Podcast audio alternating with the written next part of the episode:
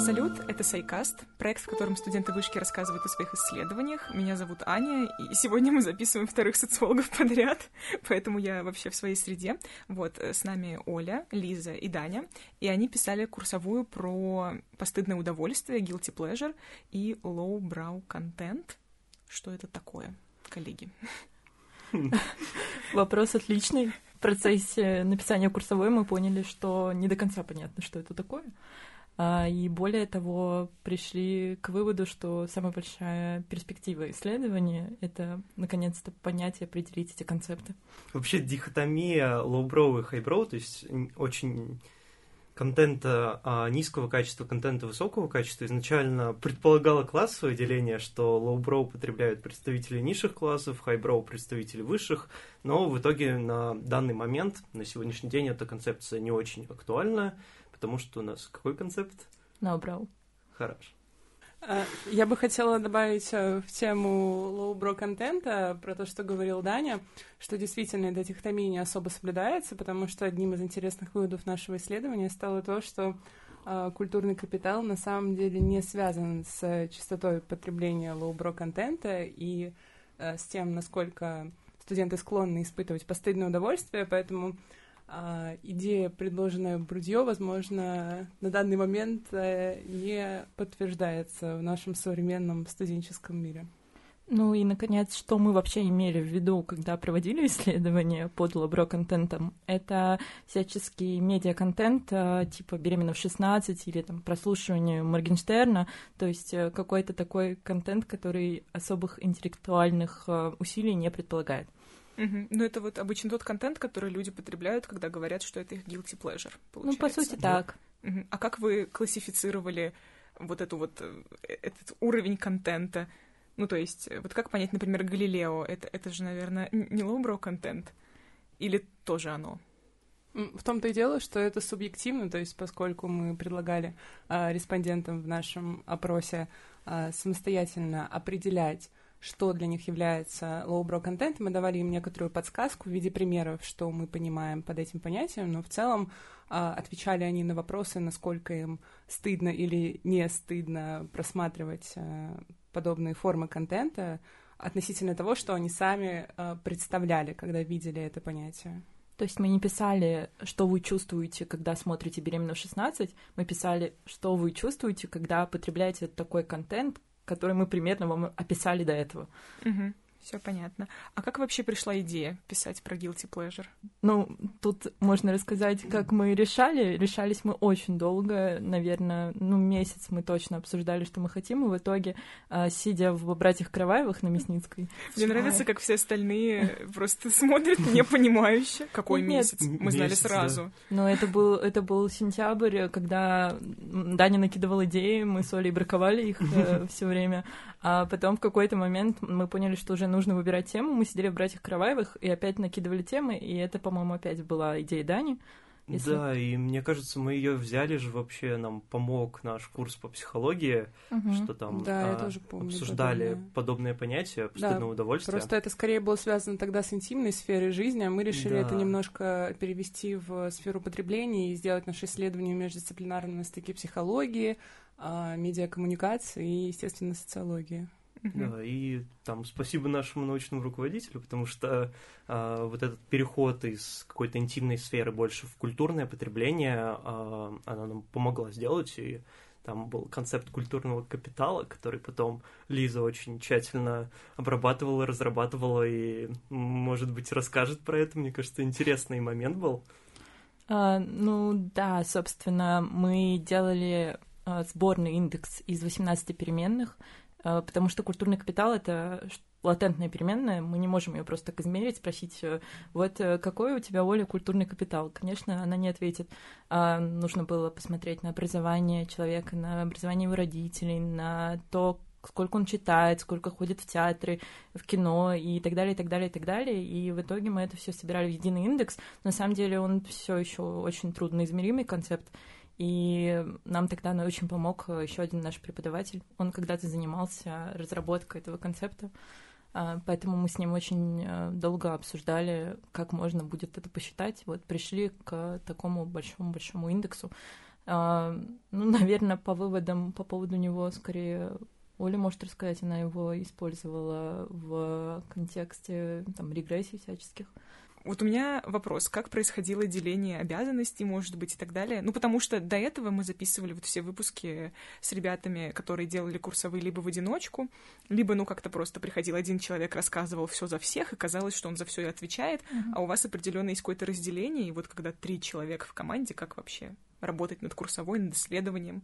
Когда вас много? Ну, довольно интересная практика, признаем это. Было много у нас а, и забавных, и кринжовых, и добрых, и злых историй друг с другом, но если а, говорить именно про процесс работы, то мы просто брали какую-то часть а, курсовой, например, тот же литобзор, и делили это по темам, потом, соответственно, каждый писал свою тему, в идеале мы должны были, конечно, друг друга еще перечитывать, но на практике не особо этим занимались. Не, ну мы уже в конце перечитывали, когда это было нужно, но мы просто в дедлайн все писали в самый последний момент и, естественно, не успевали тогда читать.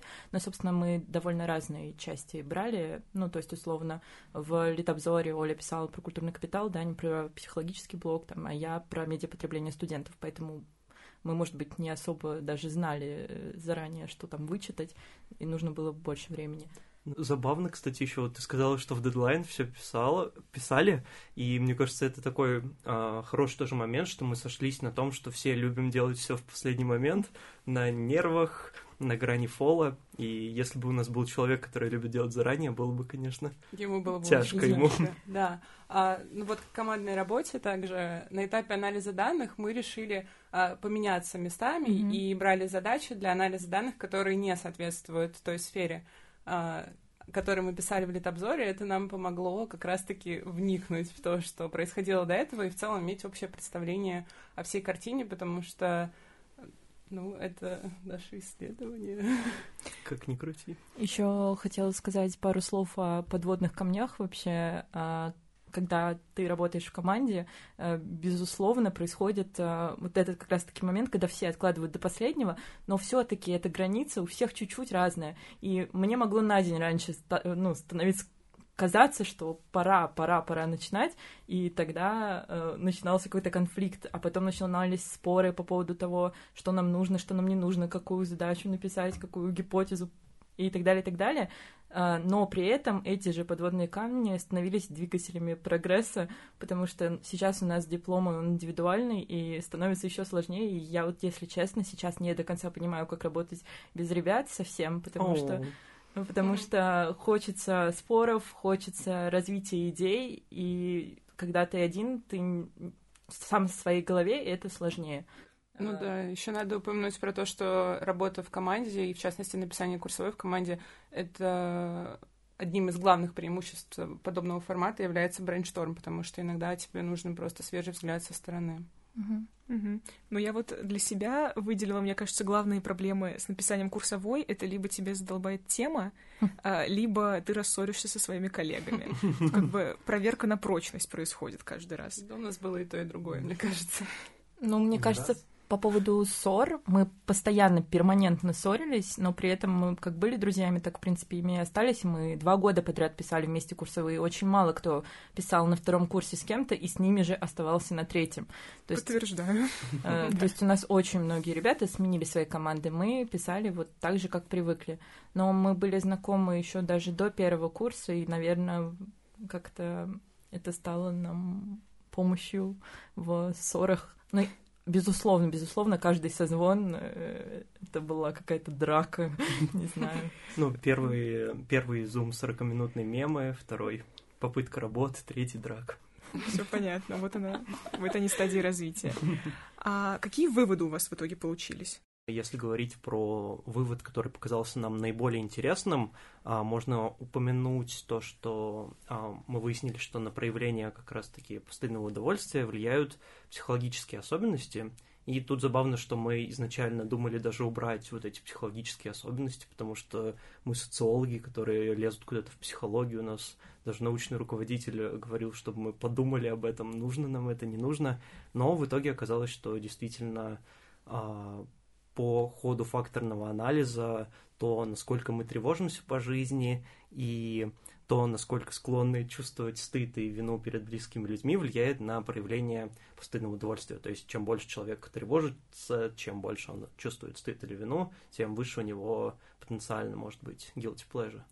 Причем а, здесь нужно отметить, что именно стыд или вину перед близкими людьми, хотя мы изначально это не закладывали в анкету, мы закладывали отдельно стыд и отдельно вину, но именно когда проводили факторный анализ, мы увидели, что есть этот фактор именно про близких. И он в итоге и сработал в регрессии, что интересно, и мы увидели эту связь. Uh-huh. А uh-huh. вот проявление постыдного удовольствия, это что значит? Это в смысле проявление чувства стыда от того, что я что-то смотрю такое? А, на самом деле, постыдное удовольствие это, ну, опять же, сложный концепт, но мы его в основном как раз с двух сторон и захватывали: с стороны стыда и со стороны вины. Вина это а, от внутренних стимулов, а стыд от внешних. И мы делали такую шкалу, лайкер-то, наверное, социологи опять же поймут, а, и у нас было несколько высказываний, положительных отрицательных, условно. Я понимаю, что я не должен это смотреть, но я это смотрю, и мне это нравится там, в таком стиле. А, или когда я еду в метро, я не готов э, потреблять подобный контент. И потом мы просчитывали уже, исходя из этих вот а, а, отобранных суждений, смотрели, насколько сильно у человека проявляется постыдное удовольствие. Просто сложность еще заключалась в том, что а, подобных исследований именно в российском научном сообществе практически нет, если совсем нет. И мы ориентировались на парочку исследований зарубежных постыдного удовольствия и брали несколько а, суждений и определений guilty pleasure для своих шкал оттуда, но в целом мы пытались а, самостоятельно создавать какие-то ситуации, и, опять же, наверное, немножечко наше исследование в этом плане получилось субъективным из-за этого. А, тут важный момент, что мы рассматривали группу студентов, которые а, по сути, являются такой довольно противоречивой, парадоксальной группой, потому что а, по результатам многих эмпирических работ говорится о том, что это будущая интеллектуальная элита, как бы пафосно это ни звучало, но в то же время это студенты, и понятно, что они потребляют довольно много такого lowbrow контента и в плане музыки, и в плане а, просмотра видео и фильмов. Поэтому мы это брали как раз за основной парадокс нашего исследования. А про неизученную тему изначально мы наткнулись на книгу Александра Павлова, если не ошибаюсь, Александра, а, которая, собственно, и называется «Постыдное удовольствие», но он там приходит к выводу, что постыдного удовольствия не существует. Однако у него нет эмпирики. А вот э, в иностранных исследованиях, о которых говорила Оля, а, там есть эмпирика, и они говорят о том, что guilty pleasure есть. И перед нами, опять же, стал вопрос, так есть оно или нет. Но в нашем случае, если мы посмотрим просто на распределение частотных ответов, мы видим, что в какой-то степени оно присутствует и, как правило, проявляется на среднем уровне. А, но при этом а, мы не можем говорить о том, что это действительно а, какой-то такой концепт, который а, нас преследует постоянно, и каждый просмотр там все тех же, я не знаю, Малаховых или прослушивания Тима Белорусских приводит нас к такому состоянию какому-то.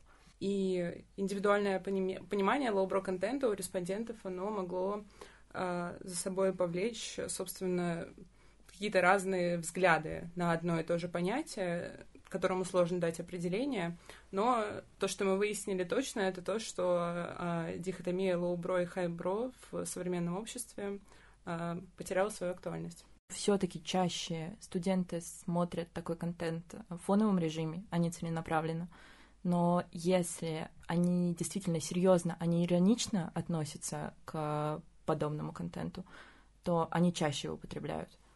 Угу. Такие выводы тоже были, и они были значимы. Угу. Все понятно. Спасибо огромное, что пришли.